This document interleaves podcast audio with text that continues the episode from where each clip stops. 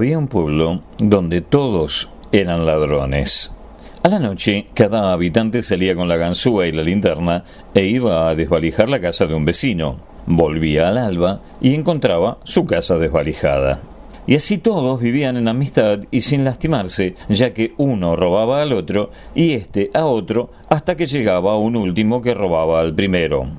El comercio en aquel pueblo se practicaba solo bajo la forma de estafa por parte de quien vendía y por parte de quien compraba. El gobierno era una asociación para delinquir, para perjuicio de sus súbditos, y los súbditos, por su parte, se ocupaban solo en engañar al gobierno. Así la vida se deslizaba sin dificultades y no había ni ricos ni pobres. No se sabe cómo ocurrió, pero en este pueblo se encontraba un hombre honesto. Por la noche, en vez de salir con la bolsa y la linterna, se quedaba en su casa a fumar y leer novelas. Venían los ladrones, veían la luz encendida y no entraban. Esto duró poco, pues hubo que hacerle entender que si él quería vivir sin hacer nada, no era una buena razón para no permitir que los demás lo hicieran. Cada noche que él pasaba en su casa era una familia que no comía al día siguiente. Frente a estas razones, el hombre honesto no pudo oponerse. Acostumbró también a salir por las noches para volver al alba, pero insistía en no robar. Era honesto y no quedaba nada por hacer. Iba al puente y miraba correr el agua. Volvía a su casa y la encontraba desvalijada. En menos de una semana el hombre honesto se encontró sin dinero, sin comida y con la casa vacía.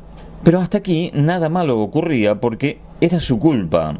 El problema era que por esta forma de comportarse todo se desajustó. Como él se hacía robar y no robaba a nadie, siempre había alguien que volviendo a su casa la encontraba intacta, la casa que él hubiera debido desvalijar. El hecho es que poco tiempo después Aquellos que no habían sido robados encontraron que eran más ricos y no quisieron ser robados nuevamente. Por otra parte, aquellos que venían a robar la casa del hombre honesto la encontraban siempre vacía y así se volvían más pobres. Mientras tanto, aquellos que se habían vuelto ricos tomaron la costumbre también ellos de ir al puente por las noches para mirar el agua que corría bajo el puente. Esto aumentó la confusión porque hubo muchos otros que se volvieron ricos y muchos otros que se volvieron pobres. Los ricos, mientras tanto, entendieron que ir por la noche al puente los convertía en pobres y pensaron, paguemos a los pobres para que vayan a robar por nosotros. Se hicieron contratos, se establecieron salarios y porcentajes. Naturalmente, siempre había ladrones que intentaban engañarse unos a otros, pero los ricos se volvían más ricos y los pobres más pobres. Había ricos tan ricos que no tuvieron necesidad de robar ni de hacer robar para continuar siendo ricos. Pero si dejaban de robar, se volvían pobres porque los pobres los robaban.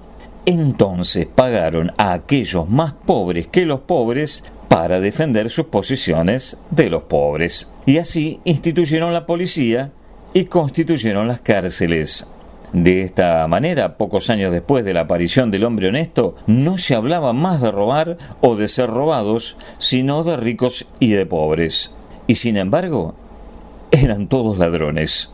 Honesto había existido uno y había muerto enseguida de hambre.